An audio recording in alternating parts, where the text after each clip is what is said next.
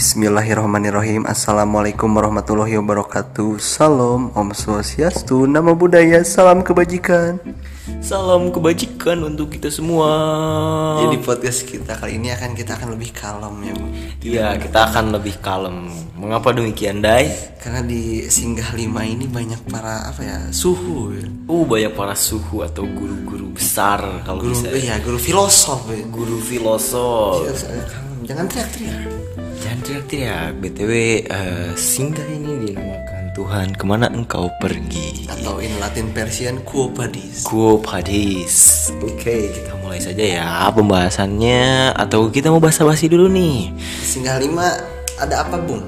Singgah lima nih sebenarnya ada empat orang besar Gila gila dalam maksud gila pemikirannya ya coy bukan gila apanya gitu. Gila di sini keren gitu. Gila di sini keren banget gitu. Yang pertama ada Martin Heidegger dengan fenomenalismenya. Yang kedua ada Hegel sama idealisme dan dialektikanya dan yang ketiga Ada Marx. Ada Bakunin dulu. Oh ada lima jadinya coy. Ada lima Oh, ada tokoh. lima bung. Iya ada ada Bakunin dengan anarkismenya. Anarkismenya dan dan ada Marx dengan eh, anti kapitalnya anti kapitalisnya anti kapital dengan tanda kutip. Dan yang ditutup oleh Wah. Nietzsche dengan semuanya. Dan dengan Zarathustra Zarathustra. Iya. maka berbicaralah Zarathustra. Etus pok jeratus mari kita mulai mari kita mulai pembahasan berat pada episode ini Bung Aldai kita mulai dari mana nih dari Heidegger dulu kita Bismillah dulu aja ya. Bismillahirrahmanirrahim. Oke Nih Heidegger nih membawain paham tentang fenomenalisme alias paham pendekatan manusia menggunakan waktu dan kronologis jadi si fenomenalisme ini metode ya bung metode pendekatan aliran filsafat yang menganggap fenomena sebagai sumber pengetahuan dan kebenaran. Fenomenalisme ini sebenarnya bergerak di bidang yang pasti karena pada dasarnya kaum fenomenalisme menggunakan metode penelitian, pengamatan dan observasi yang lekat sebenarnya itu tuh lekat sama unsur-unsur waktu.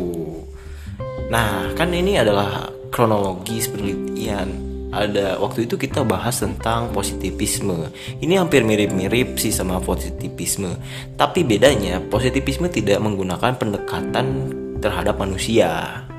oh tidak ada waktunya nih fenomena di apa di positivisme tidak ada waktu apa gimana Eh sebenarnya masih ada waktu, tapi fokusnya positivisme tuh mengamati yang outsider manusia, oh outside outsider dari manusia dan bedanya di fenomenalisme. dia lebih inside ya Heidegger lebih meneliti manusia itu insider sebagai manusia gitu. sebagai manusia. Jadi yang muncul di fenomenalisme ini sebenarnya pertanyaan-pertanyaan seperti ini. Apakah makna hidup dari manusia?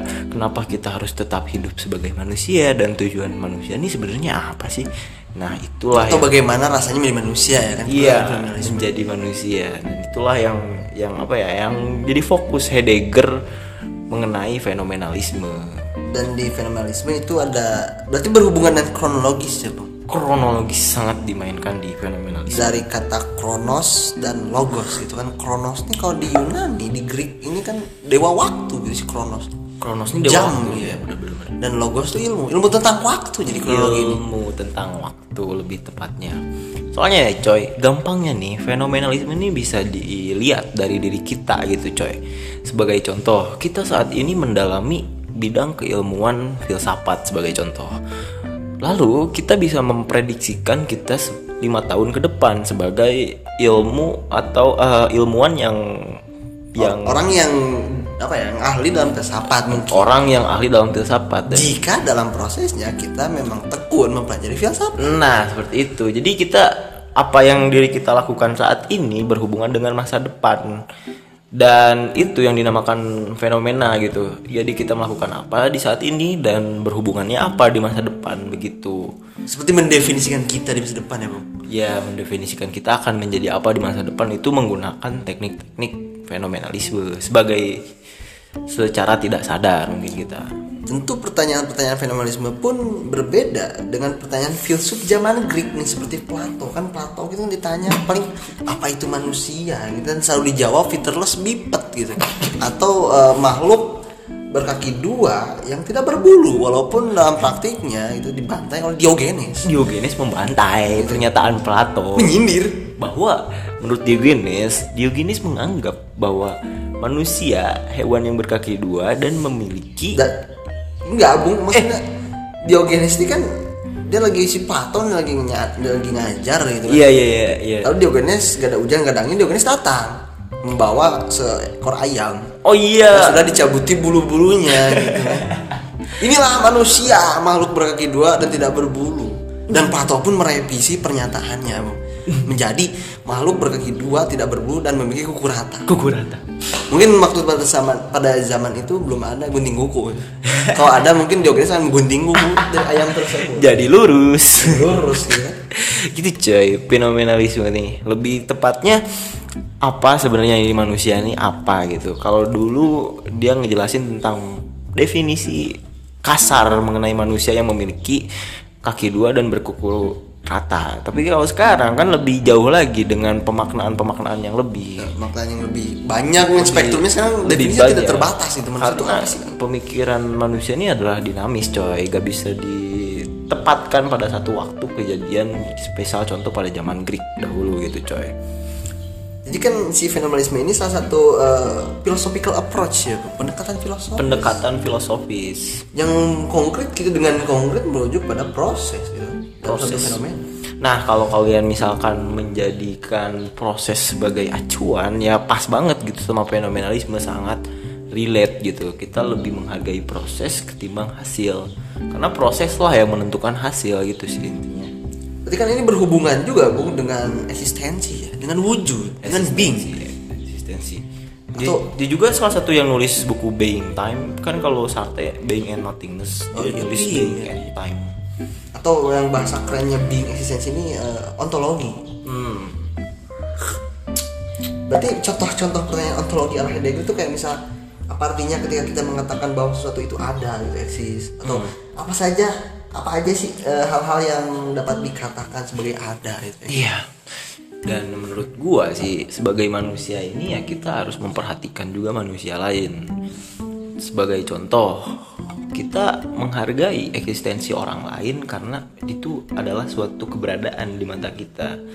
Sebagaimana mestinya gitu istilahnya gitu. Lalu ada Berarti apa sing- singkatnya si Heidegger nih dia membicarakan arti dari keberadaan dan menjauhkan ide-ide yang abstrak gitu kan, biar terarah. Biar terarah coba supaya kita memandang manusia sebagaimana manusia gitu. Iya, iya, menjauhkan ide abstrak gitu. dari abstrakan tapi fenomenologi ini sering dimasukkan dalam ranah-ranah pembawaan media coy. Jadi ketika kita melihat suatu berita itu kan pasti ada kronologisnya. Fenomenanya tuh apa dulu dan sebab akibatnya apa gitu. Oh iya, dalam ada kasus pembunuhan segala itu kan kronologisnya. kronologisnya apa waktunya kapan terus nah itu supaya untuk memperoleh pendekatan-pendekatan suatu kebenaran dan fakta-fakta yang ada di lapangan Tapi Bung, Heidegger juga menjelaskan gitu bahwasanya ada yang tidak bisa dilampaui manusia, apa itu kematian. wah jelas Dan itu merupakan titik keluar dan terakhir dalam hidup kita yang tidak dapat dikendalikan. tidak dapat ikhlas kematian ini pasti soalnya ya Iya, keniscayaan aneh. nggak bisa diprediksi dengan waktu gitu Nggak bisa. diprediksi gimana gitu kan siapa tahu soalnya gue masih nganggap gitu kematian ini adalah hal yang paling dekat dengan diri kita Iya. karena kita tidak tahu kapan bisa terjadi gitu. Bisa satu jam yang akan datang satu menit satu detik gitu kan. Siapa tahu. Who knows gitu men ya. who knows. Dan itulah menjadi titik terdekat kita tuh adalah kematian. Tapi jangan sampai kematian ini adalah jadi momok menakutkan bagi kita semua gitu sehingga kita tidak bisa berkarya atau apa pun Sehingga itu. tidak mampu menikmati hidup Hmm, ya. sehingga tidak bisa menikmati karena kita takut ah, siapa tahu nanti akan mati siapa tahu akan mati kan gitu nggak lucu cok Ya, gimana bisa gitu men. Kopi, kita menikmati kopi yang sangat indah ini merokok dengan sangat santuy ini kan kalau kita ingat mati ya hancur kenikmatannya cok cok cok cok cok cukup berhenti pada suatu keniscayaan bahwa mati itu pasti udah gitu doang. Hmm, mati itu pasti terjadi dan kita sebagai yang bernyawa pasti merasakan kematian Nah, ya. Oke, kita lanjut aja lah pembahasan tentang manusia beralih ke hal-hal yang ada di dalam diri manusia lebih ke tepatnya idealisme. Pastilah manusia kan punya idealisme coy. Kita masuk ke bab ide-ide ideal yang dibawakan oleh George Friedrich Wilhelm Hegel. Oke. Ini adalah salah satu menurut gue ya salah satu filsuf yang paling berpengaruh dalam perjalanan Filsuf-filsuf kayak- setelahnya. Filsuf-filsuf setelahnya seperti eh, Marx, Nietzsche. Nietzsche. itu adalah eh, Korbannya, korban kegilaan Hegel. korban kegilaan Hegel lah. Soalnya Hegel ini membawa pengaruh yang benar-benar kuat gitu di ranah filsafat pada tahun 17-an abad 18 Khususnya dialektika ya, Bang. dialektika yang sangat dipakai dalam mengembangkan suatu pemikiran. Kita bahas dulu aja lah tentang idealisme. Apa sih ini idealisme ini? Apa bedanya sama ideologi? Oke. Sebenarnya kita sebagai manusia nih memiliki idealisme bawaan, coy. Maksudnya kita nih sebagai manusia sebagai contoh konkretnya idealismenya itu adalah sebagai manusia. Dan sampai ke sana lagi pasti kita akan mengembangkan suatu pemikiran kita yang menjadi pegangan kita sehari-hari. Yang kita percayai, yang kita pegang, yang kita jadikan sebagai prinsip itu adalah idealisme. Dan ya sebagai manusia kita harus memiliki idealisme yang kuat untuk bisa menjalankan hidup yang kuat juga. Berarti singkatnya, Bung, menurut para kaum idealis ini eh, kebeba kebenaran dan pengetahuan tertinggi itu gagasan ya, ide. Iya. Idea ya. Idea. Berarti ini kan salah satu anak cabang pemikiran dari Plato nih. Itu kan kaum idea, ya. Kaum idea. Platonis. Kaum idea. Dan untuk memahami sesuatu, kaum idealisme menggunakan metode dialektik gitu. Ya. Melamun. Biasanya nih ada korelasi antara orang yang senang berdialektik senang melamun atau bahasa kerennya berkontemplasi. Gitu. Ya. Kita kita masuk ke ranah ranah apa ya? Ranah dialektik mungkin bisa jadi ya. Eh, Bung tadi belum jelasin perbedaan idealisme dan ideologi. Oh iya, idealisme itu istilahnya pemikiran yang kita pegang secara terus-menerus, tapi itu secara pribadi kita. Dan ideologi, ideologi adalah suatu perkembangan idealisme yang dianut oleh sebagian besar masyarakat. Jadi istilahnya ada kes- kesepakatan gitu antara diri kita dan orang lain untuk memahami suatu idealisme bersamaan. Sederhananya ya ideologi adalah kumpulan gagasan yang disepakati bersama. Semisal ideologi kapitalisme atau ideologi komunisme itu adalah salah satu ideologi Iya, yang ya. disepakati bersama. Yang berkembang dari idealisme. Yang ber- berkembang dari idea. Idea. Ya, ide. ya awalnya dikemukakan oleh salah satu orang dan kemudian menyebar ke orang lain itu adalah ideologi. Mungkin ada contoh konkret Bung tentang bagaimana idealisme ini dalam kajian-kajian atau ranah-ranah filsafat. Iya, kita sangkut pautkan dengan Jean Paul Sartre saja lebih mudahnya. Jean Paul Sartre menolak eh, Nobel sastra karena dia percaya bahwa dia prinsipnya tuh lebih enak dipanggil Jean Paul Sartre saja ketimbang Jean Paul Sartre memperaih Nobel sastra itu adalah suatu idealisme. Oke. Dan kemudian ada salah satu cerita lagi nih tentang pengadilan Socrates. Socrates kan meninggalnya itu adalah dihukum mati gitu oleh Athena gitu. Socrates menerima pengadilan atas dakwaan dia tidak mempercayai dewa dewi Athena. Dia dihukum mati dengan meminum racun. Dia menerima kematian tersebut ketimbang mempercayai dewa dewi Athena meskipun diiming-imingi hadiah kebebasan. Istilahnya si Socrates nih udah diiming-imingi kebebasan tapi dia tetap percaya akan dewa Athena tuh yang nggak ada gitu nggak percaya keadaan keberadaannya dan Berarti memegang teguh ya, kukuh gitu. dia mengkukuh akan pandangan dan prinsip dia dan tidak takut akan yang namanya kematian demi idealismenya gila Iya. Itu begitu mewah ya Bung idealisme ini. Begitu sampai, mewah. Sampai sampai itu tokoh tokoh kita. Pahlawan kita Tan Malaka walaupun tidak dianggap pahlawan oleh negara ini. Berkata bahwasanya idealisme adalah kemewahan terakhir gitu yang hanya dimiliki oleh seorang pemuda. iya Tan Malaka pernah bicara seperti itu Terus eh, apalagi Bung yang berkaitan dengan dialektika atau idealisme ini? dialektika sebenarnya kita bahas dulu aja ya dia- dialektika ini maknanya apa dialektika ini adalah suatu penggabungan pola-pola pemikiran. Istilahnya kita ketika berpikir pasti menemukan suatu keteraturan atau kesaling hubungan antara satu pola Atau pola ya, pola lain pola satu dan pola lainnya. Atau konstelasi. Konstelasi Bahasa pola. keren. istilahnya itu dialektika. Ketika kita memikirkan pohon pisang pasti berhubungan juga dengan buah-buahan buah pisang bagaimana cara menanam pisang dengan daun pisang. Dan daun pisang yang bisa dijadikan alas untuk makan gitu itu. Dialektika itu itu membedah suatu makna membedah suatu materi yang bisa digunakan ke mana-mana. Istilahnya punya cabang-cabang pemikiran gitu.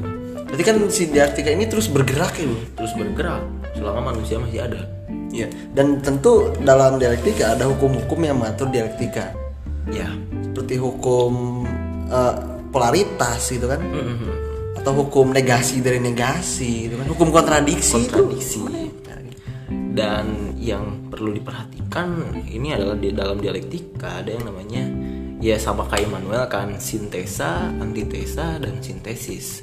Eh tesis antitesa dan sintesis. Itu idealisme eh idealisme lagi. dialektika tuh adalah suatu sintesis yang berdasarkan pola-pola yang ada. Istilahnya itu mendamaikan. Bukan menggambarkan sih lebih menggabungkan pemikiran-pemikiran yang ada untuk menjadi suatu pemikiran yang baru. Seperti itu lebih. Dan mungkin secara kesejarahan perkembangan zaman kita itu adalah produk dialektika. Ya. Ketika eh, kapitalisme hadir gitu merebut masyarakat kita dari masyarakat feodal. Datanglah kapitalisme. Lalu ada karena timbul dari hukum dialektika tersebut. Kan hukum dialektika kan ada karena ada yang berkontradiksi. Ya karena ada karena tidak semua orang menerima kapital dan dikritik lah oleh diberi antitesa itu antidot yang bernama mungkin an- anti anti kapital kapital atau kuminis gitu. Nah. jelas itu produk dari hukum dialektika. Mm-mm, benar sekali. Jadi pola perkembangan pemikiran yang dinamis disebabkan oleh dialektika gitu kan. Jadi ketika kita manusia mampu berpikir terus menerus dan menciptakan perkembangan zaman yang luar biasa itu adalah produk dari dialektika. Sebabnya itu adalah dialektika mengawang-awang atau mengide-idekan yang ada gitu. Istilahnya menghubungkan suatu pola dengan pola yang lain. Semisal sebagai contoh dulu kantong tuh kan kantong kantong. Kresek gitu ya? Bukan bukan kresek istilah Karung gitu ya? karung gitu kan karung goni dan disaling hubungkan dalam bentuk yang lain tas atau mungkin kresek plastik. Atau mungkin dulu sebelum tercipta sepeda motor kan sepeda nih. Karena Iya. mungkin orang terlalu lelah mengayuh orang-orang malas nih lalu ciptalah dialektika oke adapun ciptakan motor gitu. Kan Mm-mm, atau mesin. Mesin jadilah tercipta sepeda motor. Nah, dan dialektika pasti berhubungan juga dengan pola kemalasan manusia. iya ada pola di sini bung gue sih percaya bahwasanya seluruh perkembangan zaman ini disebabkan oleh orang malas. Oke. kita sebagai orang malas nih harus berbangga dikit lah karena mungkin perkembangan teknologi itu karena orang malas Iya. orang malas yang melihat peluang gitu Orang malas yang bisa melihat peluang. karena orang malas berjalan kaki orang menciptakan roda sepeda sepeda motor mobil pesawat Iya, karena sekali. orang malas bertemu orang lain terciptalah telepon smartphone dan lain sebagainya gitu atau karena orang malas membeli makanan terciptalah gojek gitu atau gofood gofood gitu kan GrabFood Betul, betul. kan hukum dialektika Hmm, Tapi menyindir sedikit tentang perkembangan zaman, sebenarnya masih adalah hal-hal yang harus di-stop dari perkembangan zaman.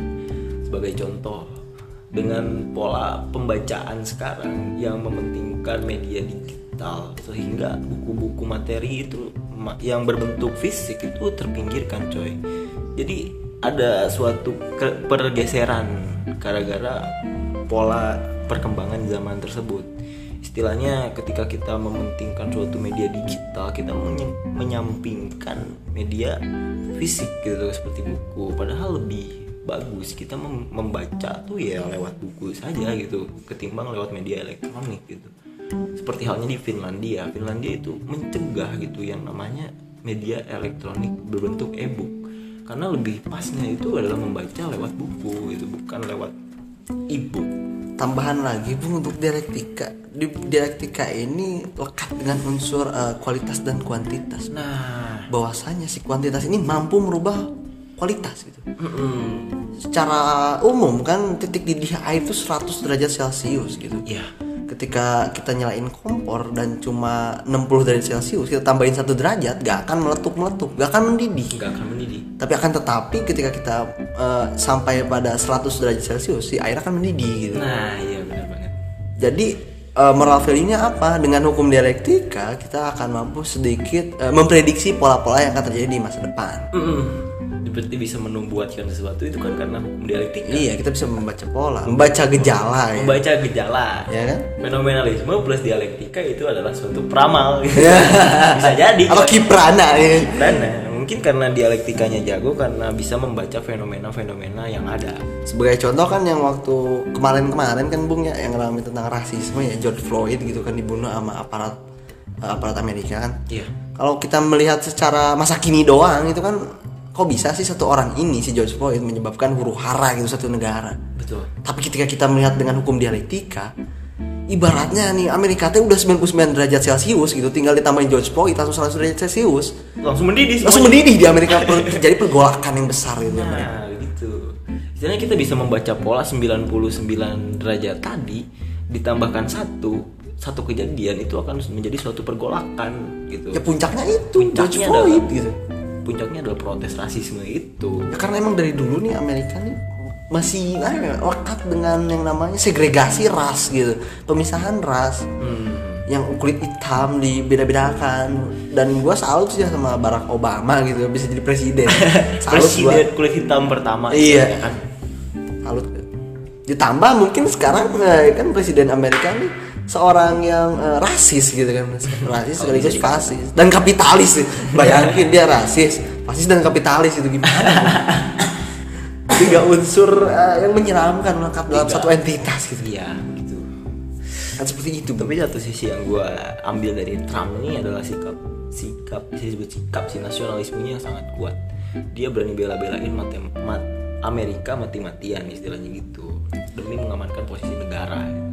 Atau bahasa kerennya nasionalisme yang berlebih ini sering disebut dengan saupinisme atau chauvinisme Hmm. ibaratnya fasis dikombin dengan dengan negara gitu. Iya, chauvinisme seperti itu Jadi Trump nih gue gua gua rasa nih ya pemimpin yang medisnya overpower. overpower Iya. gak etis ya. Menurut gue keetisan akan kemanusiaannya emang kurang, tapi di satu sisi itu medisnya sangat overpower. bahkan dalam pidato kampanyenya bung dia berkata bahwasanya we need to build a wall untuk menghadang orang-orang Meksiko pergi ke Amerika gitu. Nggak seenaknya orang Meksiko karena mungkin dia benci gitu sama orang Meksiko. Iya benar. khususnya non kulit putih gitu kan. Kita kembali lagi ke Hegel bung. Gimana bung? Kita bahas ininya aja ya tadi kan udah dialektika dibahas tuntas tuh. Sekarang tentang pikiran abstrak dan konkret Cok. nah itu apa tuh bung jadi berpikiran ab- konkret nih adalah suatu pemikiran yang bersikap menyeluruh eh yang bersifat menyeluruh. Jadi kita ketika menghubungkan satu pola dan pola lainnya kita harus berpikir secara menyeluruh. Di pola itu sampai tuntas habis sebagai contoh. Kita mem- terjadilah suatu pencurian yang dilibatkan oleh nenek-nenek tua yang tidak memiliki apa-apa istilahnya miskin.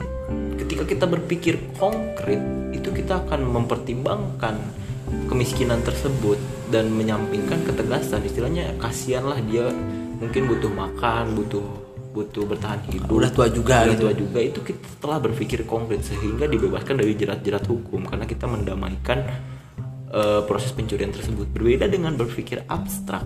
Berpikir abstrak hanya mementingkan satu pola dan menyampingkan berarti hanya pola. berkutat pada satu fenomena bung berkutat pada, pada satu fenomena. Atau lebih jelasnya kita ketika ketika ada pencurian yang dilakukan oleh nenek-nenek miskin tadi kita hanya hanya berfokus pada memenjarakan dia.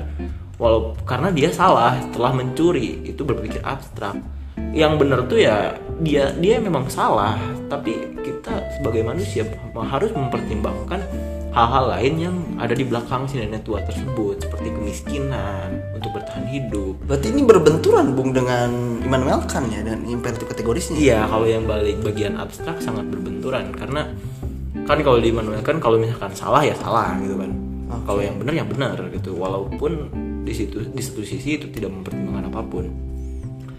Dan ketika kita berpikir abstrak kita fokus untuk memenjarakan karena si wanita tersebut salah telah mencuri dan akhirnya memenjarakan beda dengan berpikir konkret berpikir konkret kita memperhatikan nilai-nilai ya memperhatikan nilai-nilai yang ada di si nenek tersebut misal renta udah tua itu kan. Iya, begitulah. Jadi perbedaan berpikir abstrak dan konkret.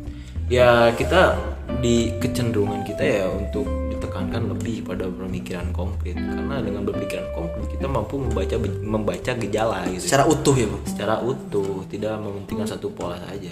Itulah makanya dialektika bisa berlangsung karena ada pem- pemikiran-pemikiran konkret.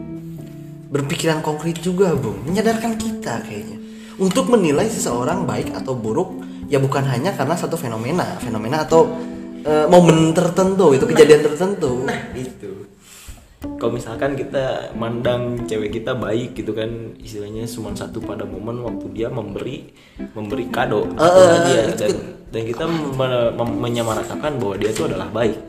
Nah itu sebenarnya kurang tepat karena kita nggak tahu kejadian-kejadian yang akan datang selanjutnya. Mungkin dia bakal menyakiti kita atau apa tahu. Atau ada petuah bijak bung yang terdapat di buku ini. Gimana seperti eh, jangan menarik pelatuk terlalu cepat bila tidak ingin membunuh orang yang tidak tepat bung di ketua siapa yang bikin?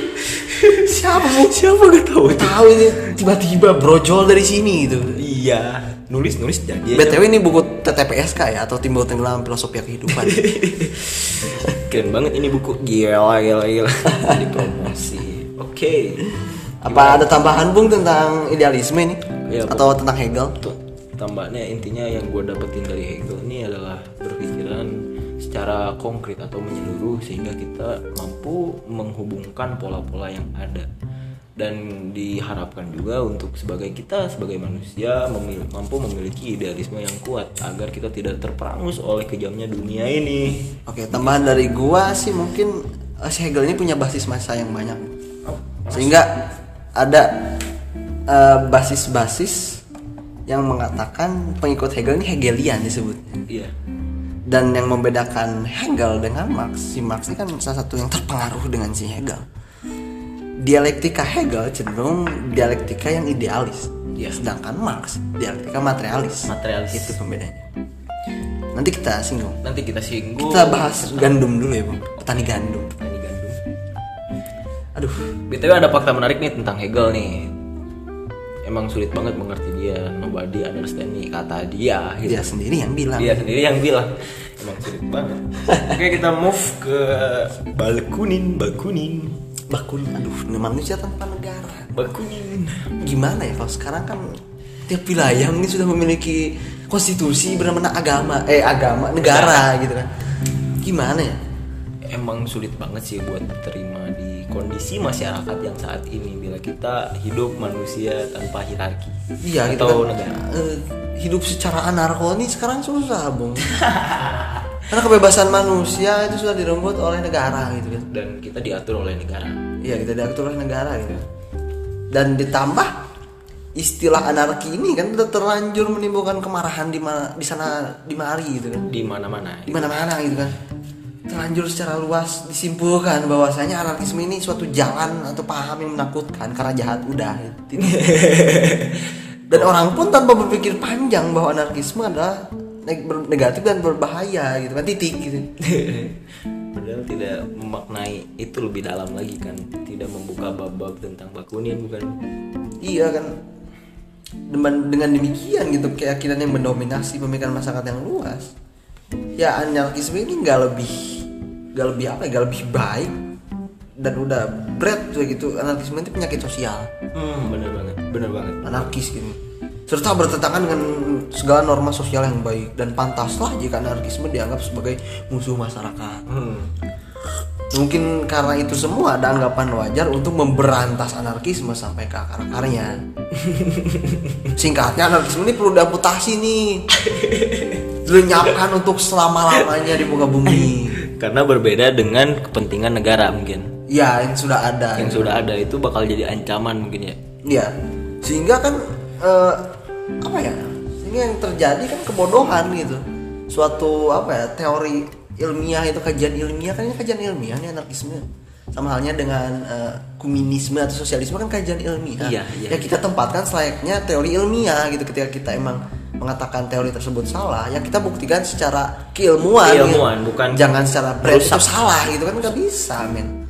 Jadi ini ada hubungannya sama noting yang tadi punya satre sih menurut gua jadi ketika kita dalam satu ruangan kita bakalan menjatuhkan satu pihak untuk menaikkan pihak lain seperti negara yang menjatuhkan anarkisme untuk menaikkan pamor negara tersebut dan apa ya, melanggengkan kekuasaan negara tersebut gitu. iya walaupun negara-negara saat ini cenderung merujuk pada eh, yang namanya despotisme atau ketiranian. Ketiranian. Yang otoriter mutlak absolut gitu. Mutlak otoriter adalah suatu kepemimpinan yang absolut. Ya kembali lagi ke anarkisme bung. Atas alasan itu semua gua rasa sih perlu adanya forum kajian untuk menenungkan dan mempertimbangkan apa itu anarkisme dan ke depannya gimana sih kita. Betul betul betul betul soalnya di sini tuh anarkisme udah salah eh bukan salah sih maksudnya udah hancur banget maknanya nih Iya. yang ricu-ricu dikit disebut anarkis media-media udah memberitakan suatu kata anarkis nih untuk eh, ke- kehancuran atau Chaos, kekacauan iya. kekacauan chaos. Keberantakan. keberantakan itu anarkisme udah lekat banget sama yang namanya itu Kenapa perlu adanya kajian tentang anarkisme? Karena akan melahirkan sikap kritis masyarakat gitu. Sebagai alternatif dari sikap a priori menerima maupun a priori menolak ataupun membenci secara membabi buta. Iya gitu cok.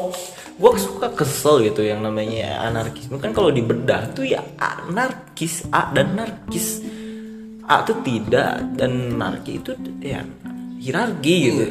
Ketidakadaan hierarki Simpelnya gini men pandangan filosofis dari para kaum anarkis ini. Pada dasarnya mereka ini sebenarnya cuma menyuarakan satu keyakinan bahwa mereka yakin manusia pada hakikatnya adalah makhluk yang secara alamiah mampu hidup secara harmoni dan bebas tanpa intervensi kekuasaan gitu. Manusia ini bisa hidup harmoni tanpa adanya dominasi tertentu, Iya iya iya benar tanpa ya siapa yang menjadi raja gitu kan. Siapa yang jadi pemimpin Iya gitu simpelnya. Ya kita 4 miliar tahun hidup di dunia ini Iya? Negara ini baru ada 200 tahun yang lalu gitu Iya. Berani banget gitu. 700 milenium bung. Kurang lebih lah. Ah, tau lah pusing anjing.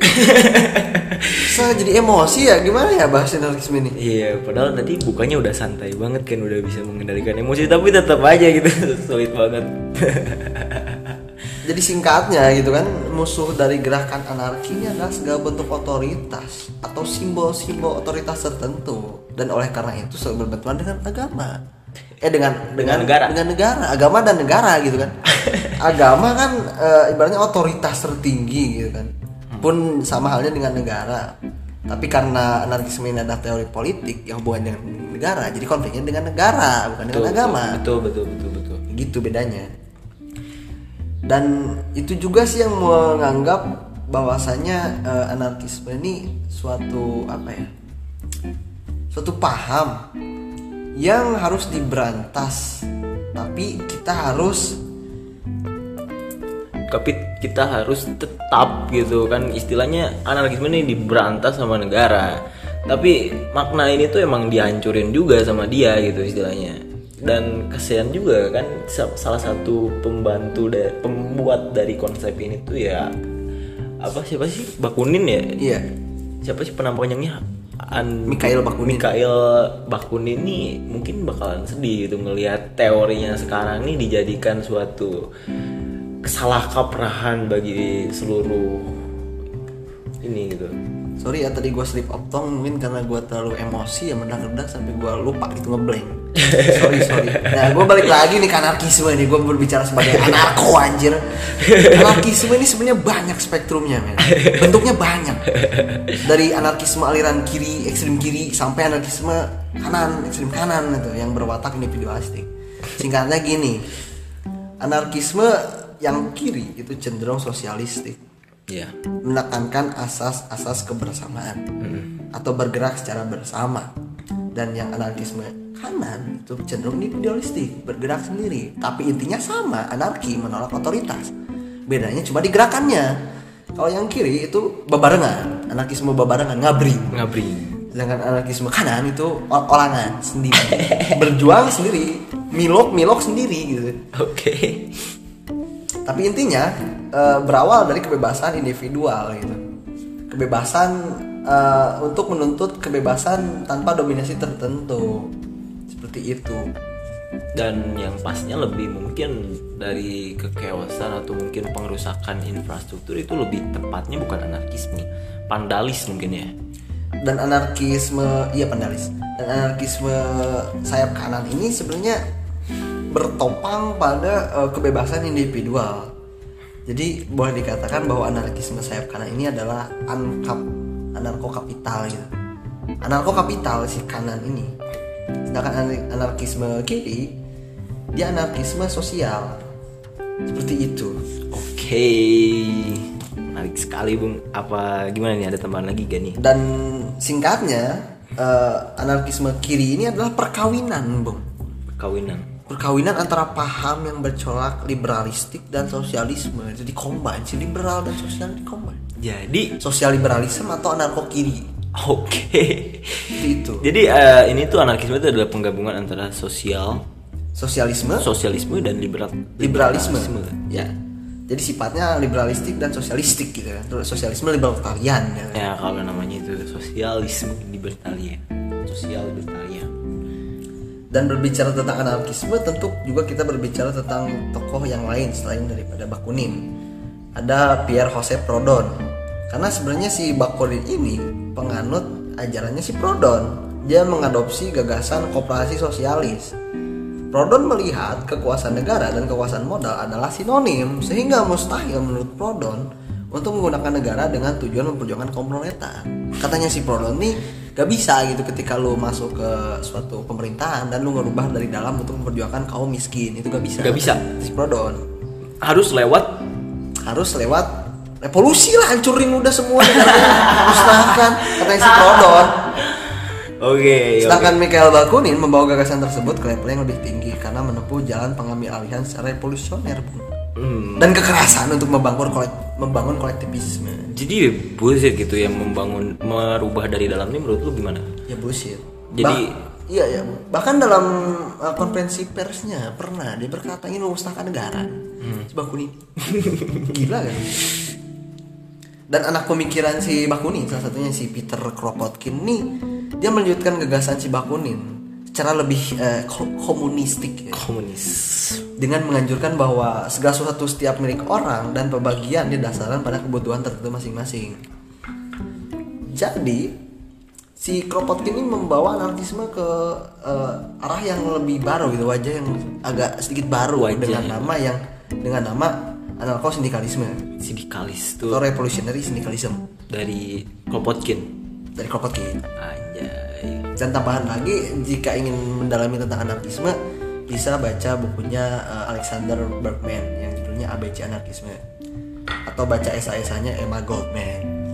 Itu kayak proses pengenalan ya buku itu ya? Iya pengenalan. Gimana sih anarkisme sebenarnya tuh jadi kita tutup saja bukan anarkisme ya, dengan suatu kesimpulan bahwasanya ketika kita menganggap tunggal suatu anarkisme itu sebenarnya ada suatu kebodohan yang nyata karena dapat memunculkan suatu kesalahpahaman yang tidak perlu dan secara kesejarahan bung sebenarnya beberapa karya seorang anarkis bahkan memberi inspirasi bagi berbagai upaya pembaharuan pemikiran dan metodologi pendidikan. Oke oke oke.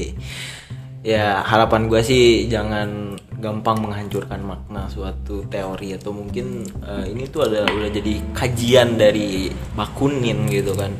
Dan dihancurkan begitu saja oleh negara mungkin bisa disebut begitu kan. Iya. Kita berpindah oke oke okay, kita berpindah ke apa nih Dai? Aduh. Aduh ini bahasan berat lagi nih coy. Tentang kritik kapitalis. Soalnya iya. di di bab 5 nih emang agak-agak semuanya opung-opung nih pada kuat banget coy. Iya, iya.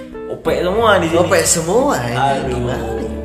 Kita bahas marah pada borjuaso. Ini satir sebenarnya di borjuasi. Hmm. borjuasi ini kumpulan para orang yang borju borjuis orang yang kaya atau menengah ke atas. Gimana nih kita mulai dari mana nih? Dari mana ibu? Bingung kan kalau sebenarnya banyak banget kita harus eh, apa ya pilih-pilih gitu kan pilih, biar, pilih. biar cukup waktunya. Iya. Dari mana bu menurut lu bu menurut gua sih lebih makna dari ini sih uh, materialis materialistik dulu sih materialistik ya iya. materialisme ya materialisme oke kita akan permudah mungkin dengan uh, terminologi kaum idealis dan kaum materialis jadi kaum idealis beranggapan bahwasanya segala sesuatu itu berasal dari idea. Oke. Jadi eh, segala sesuatu yang ada di materi ini berasal dari idea. Sebagai contoh kursi, karena dari pemikiran kita untuk melahirkan suatu tempat duduk bernama kursi. Iya, iya, iya.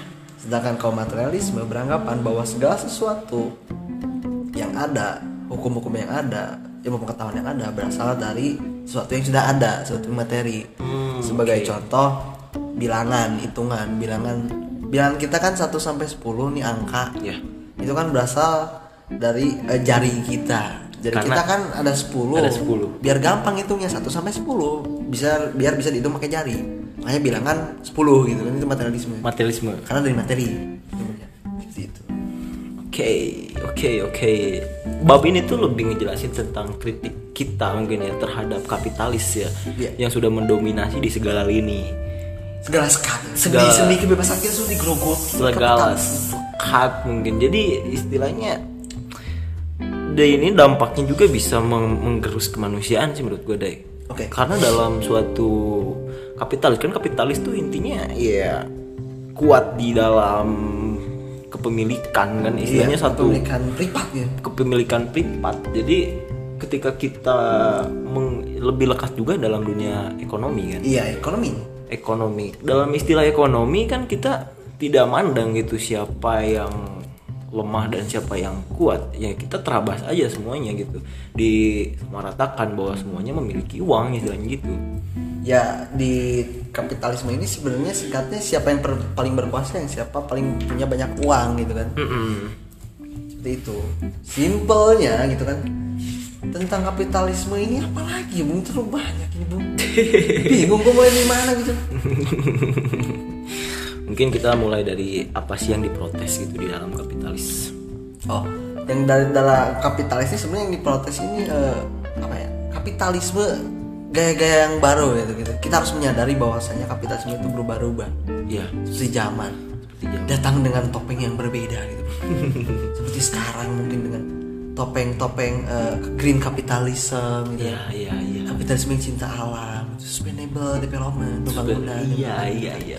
Buat yang pada akhirnya yaitu kenampakan alam pasti terberangus istilahnya habis juga gara-gara untuk mengamankan suatu kepemilikan tersebut. Jadi mengambil keuntungan dari alam tersebut bukan kita menjaga alam tersebut supaya tetap ada karena dalam menjaga itu doang kita tidak akan mendapatkan keuntungan. Bila keuntungan didapat kita memanfaatkan sumber daya alam yang ada. Itu. Dan budaya konsumerisme sebenarnya adalah anak dari kapitalisme, Bung. betul betul.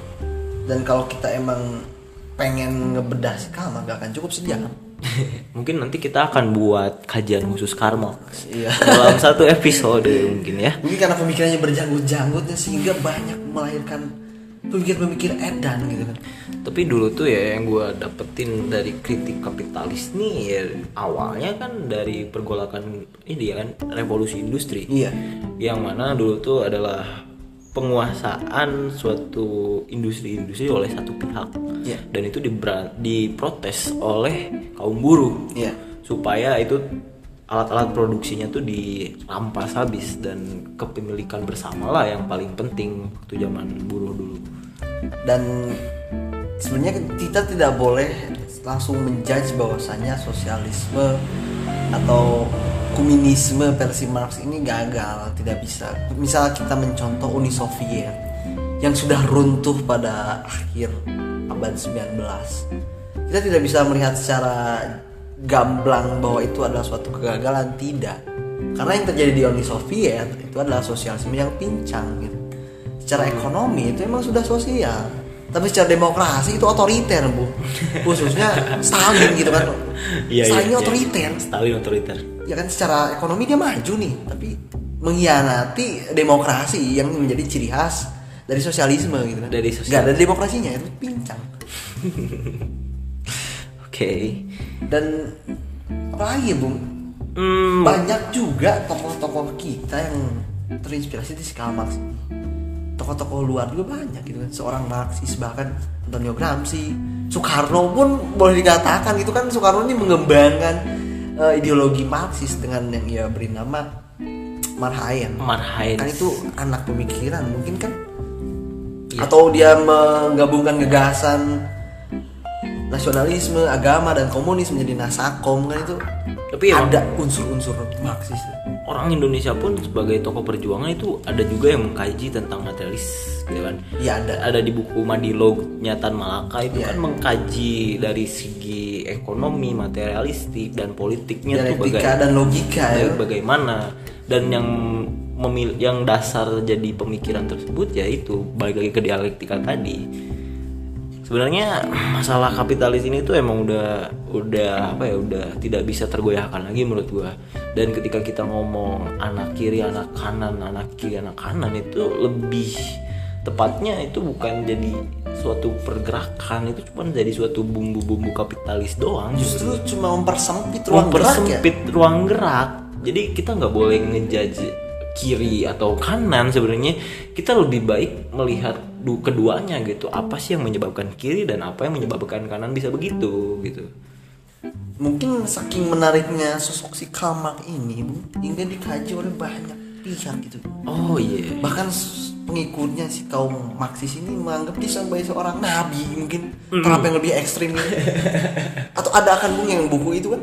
Iya. yang Marx dan Muhammad kan Marx, gila itu Marx dan aja. Muhammad dia benar ada. Gila banget gitu. Itu kayak nyari kesaling hubungan antara Marx dan Muhammad.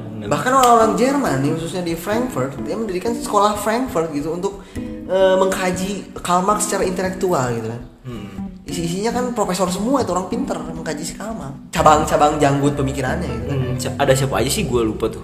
Di tokoh-tokoh sekolah Frankfurt ini sebenarnya ada tokoh-tokoh besar gitu kayak Theodor Adorno, Max Horkheimer, Walter Benjamin hingga Jürgen Habermas. gue gua gua pernah baca sih satu cerita bahwa ada tuh yang disita oleh pihak di situ. Pihak Nazi. pihak Nazi untuk eh, ngeberantas perpustakaan dari kajian tersebut Ya itu si. Walter Benjamin nggak usah dia sampai bunuh diri anjir. dia sampai bunuh diri gila jadi Saking takutnya gitu ya.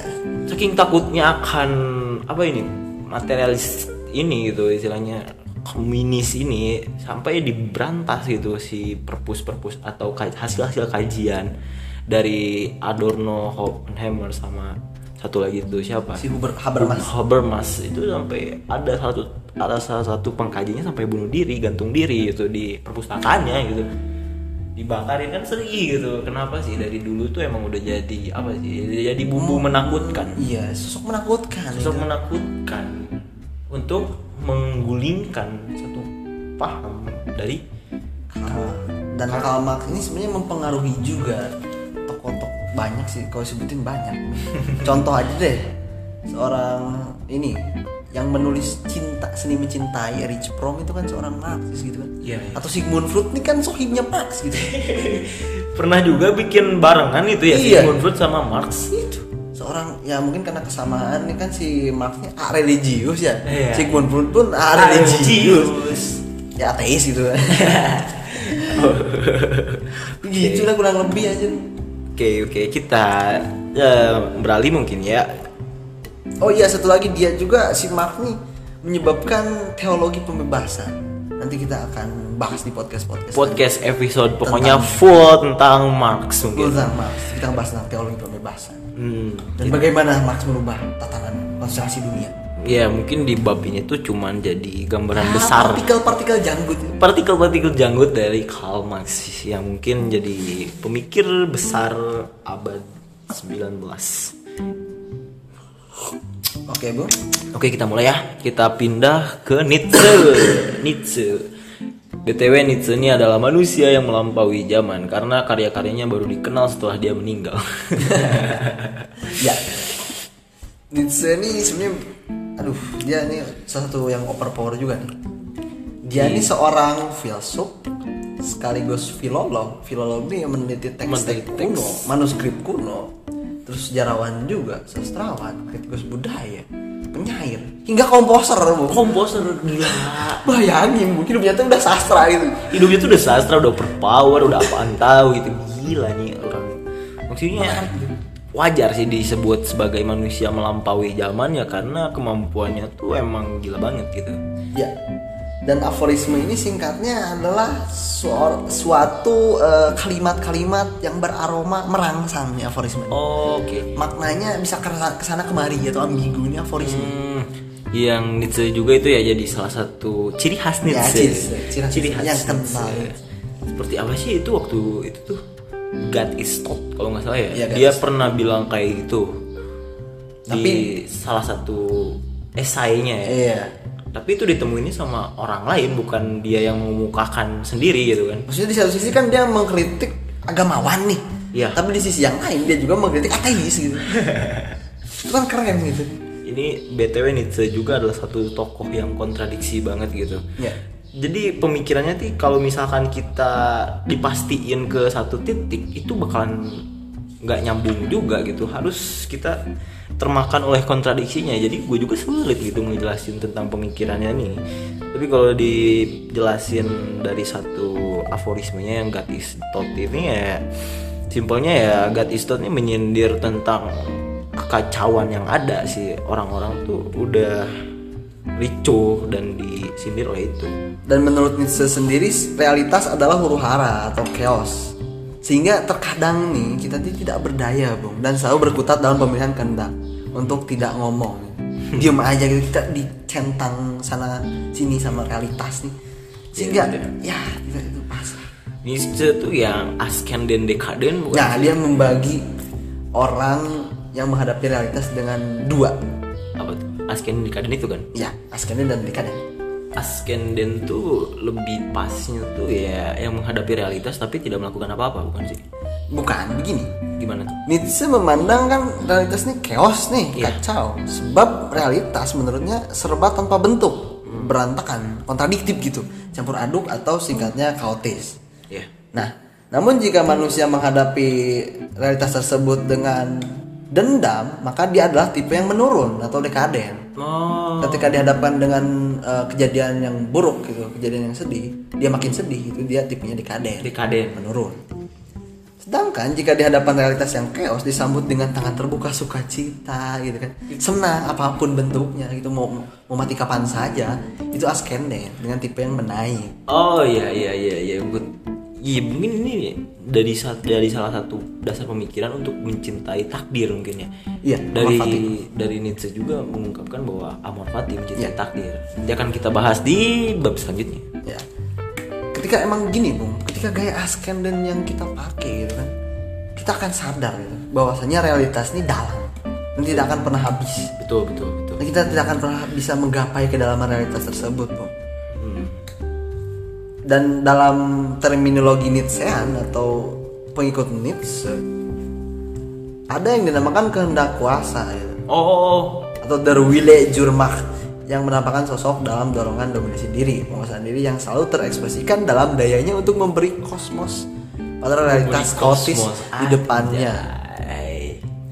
Jadi di sini ini sadar bahwa ada kehendak kuasa yang lebih kuasa dari dirinya. Tapi ketika kehendak kuasa tersebut dilawan, itu akan menciptakan adikarya, suatu karya itu, suatu kekerenan. Oke oke oke. Sederhananya sih begitu.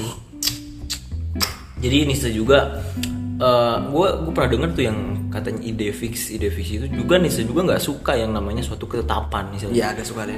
Jadi ketika kita berpikiran udah dari sananya atau Udah mutlak. udah mutlak, udah emang dasarnya begitu, dia emang beneran gak suka dan dia bersifat membongkar. Atau ketika lu memandang segala sesuatu berdasarkan rasio doang kan itu ide fix. Iya, itu iya. salah. Itu salah. Sama halnya menganggap pengalaman adalah terbaik doang itu salah. Kalau menurut Nietzsche, sorry. Kita harus sadar, Bung, bahwasanya kejadian-kejadian menyakitkan gitu akan terulang terus-menerus. Tetapi bentuk yang menyebab- menyebabkan kita sedih terus berubah-ubah. Iya, iya. Sebagai contoh misal kita dulu kehilangan mainan dan sekarang kita kehilangan orang tua, kegelisahan dan kesedihan akan tetap terjadi. Akan tetapi bentuknya selalu berubah-ubah. Selalu berubah-ubah. Dan inilah permukaan yang senantiasa mengalami transfigurasi, Atau perubahan. perubahan gitu. Ya. Hal ini juga sebenarnya menjadi cikal bakal suatu analisis yang Nietzsche namakan sebagai genealogi, Oh, genealogi ya ya. ya atau garis keturunan. Dari keturunan.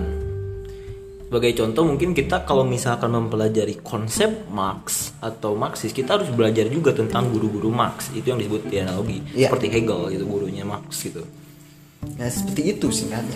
genealogi Genealogi. nah hal-hal seperti itu dibahas kok di buku makanya ayo baca bukunya Oh iya, Nietzsche juga pernah berkata itu dalam Lagaya Sinzea atau saya seminyak apa mengasyik. mengasyik Dia menganalogikan eh, pemikiran itu seperti pencernaan dan pengunyahan ya. wah gimana tuh bung dua kali. Dia berkata seperti ini kepada pembacaku, gigi yang kokoh, perut yang kuat. Itulah yang kuharapkan darimu. Dan kalau bukuku sudah kau cerna, pasti kau tahu bagaimana mengerti dirimu sendiri bersamaku. anjay anjay anjay anjay Maksudnya gigi yang kokoh ini kan gigi ini untuk mengunyah gitu, mengunyah pemikiran. mengunyah pemikiran dan Dan perut yang perut yang kuat untuk mencerna pemikiran dia yang gila, gitu. yang sulit dipahami yang sulit dipahami gitu. aduh Sehingga kita harus genoti se auton gitu, istilah Apa tuh? Yunani atau kenali diri kita sendiri. nah gila gila gila. auton. sebelum kita mencintai takdir kita harus mengenali diri kita sendiri. Kata Nietzsche. Seperti itu. seperti itu simpelnya Dan Terus Nietzsche ini ya banyak banyak sih Kak. Dia karyanya banyak. mungkin kita juga nanti bisa ngebahas tentang Nietzsche deh. Ya bisa kita dalam satu episode. Dan jalan hidup seorang yang menarik nih Bung, jalan hidup seorang Nietzschean adalah dengan menafsir pengalaman yang paling menyakitkan secara askenden. Poin penting, secara menaik gitu. cara membuka Secara tangan terbuka gitu, gue tahu realitas chaos, gue tahu bakal mati. Ya udah, gue hidup gitu. Itu seorang Nietzschean jalan hidupnya. Gitu. jalan hidupnya aduh berarti benar-benar mencintai takdir dong intinya Iya. apa pun takdir buruk itu pasti diterima dong sama Askenden itu Ya, Nietzsche juga mengajak kita Bung, untuk melampaui diri kita sendiri, melampaui zaman atau yang Nietzsche sebut sebagai manusia yang melampaui atau dalam bahasa Jerman Ubermensch. oh bermeh ya. dan gagasan ini sebenarnya yang sedikit mempengaruhi pemikiran eh, Adolf Hitler sebagai manusia yang melampaui gitu.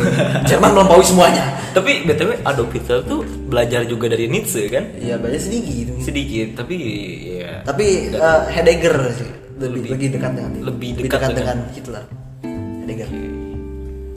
Hede- oh ya tambahan dikit tadi buat Heidegger. Heidegger juga mengatakan eh, apa ya menggaungkan kembali istilah aletheia. oh Aletheia Aletheia adalah suatu kebenaran, Ber- ungkapan jam- ungkapan filsafat. zamanan Plato Ya zaman Plato. zaman Plato adanya terus dikembangkan lebih relevan mungkin sama Heidegger Iya. Jadi eh, digaungkan kembali oleh Heidegger itu Aletheia. dan gue juga bingung nih kenapa judul dari buku Nietzsche Lagaya Sinsea sains yang mengasihkan itu bentuk aforisme yang gila menurut gue ya. padahal dalamnya kan gak ada tentang sains sama sekali Iya, dalamnya tentang kritik agama aja. Maksudnya dia dia parah gitu kan di sini nulis kayak rumah ibadah telah menjadi kuburan-kuburan Tuhan diganti dengan Tuhan-Tuhan konsepsi kan parah itu. Isinya tuh. tapi itu yang membuat Nietzsche menjadi seni berbicara mungkin ya jadi suatu konsep yang menarik untuk dibedah dari Nietzsche emang sulit banget sih membedah konsep dari sastrawan ini jago banget mainin katanya coy Dan gaya filsafatnya gaya filsafatnya Nietzsche ini bercorak membongkar, Bang. Serta tidak mudah dipahami. Menurut gua. Susah banget tuh. Sehingga menjadikan dia sebagai filsuf yang kontroversial gitu. Karya-karyanya memanglah menggugah untuk kita memikirkan ulang, menafsir ulang. Ah, mungkin yang bisa gue ambil dari Nietzsche ini adalah berpikiran secara kontradiktifnya yang menarik sih menurut gue. Bagaimana kita melihat suatu apa ya kenyataan lewat dua sisi yang berbeda dan itu dibenturkan. Dan pada abad ini Nietzsche telah membuka tabir-tabir dan mengilhami kelahiran corak filsafat postmodernisme yang bersifat membongkar. Begitu sih. Begitu sih, Bung, apalagi ya? Udah cukup mungkin ya Cukup ini ya? udah lama juga 58 menit ngomongin satu bab. Jadi sebenarnya bisa lebih banyak lagi tapi mungkin batas waktunya cuma segini dulu ya guys. Dari lu apa ini kata-kata terakhir lu nih di episode ini? Oke, mungkin cukup sekian. Capek gue ngebahas opung-opung nih. Tadi bahas janggut, sekarang kumis. Sekarang kumis. Ya, begitu ya kita tutup ya. Eh, nama gua Anjal. Nama gue Aldi. eh, semoga semua makhluk berbahagia. Sampai sata Bapak Sukitata. Namaste.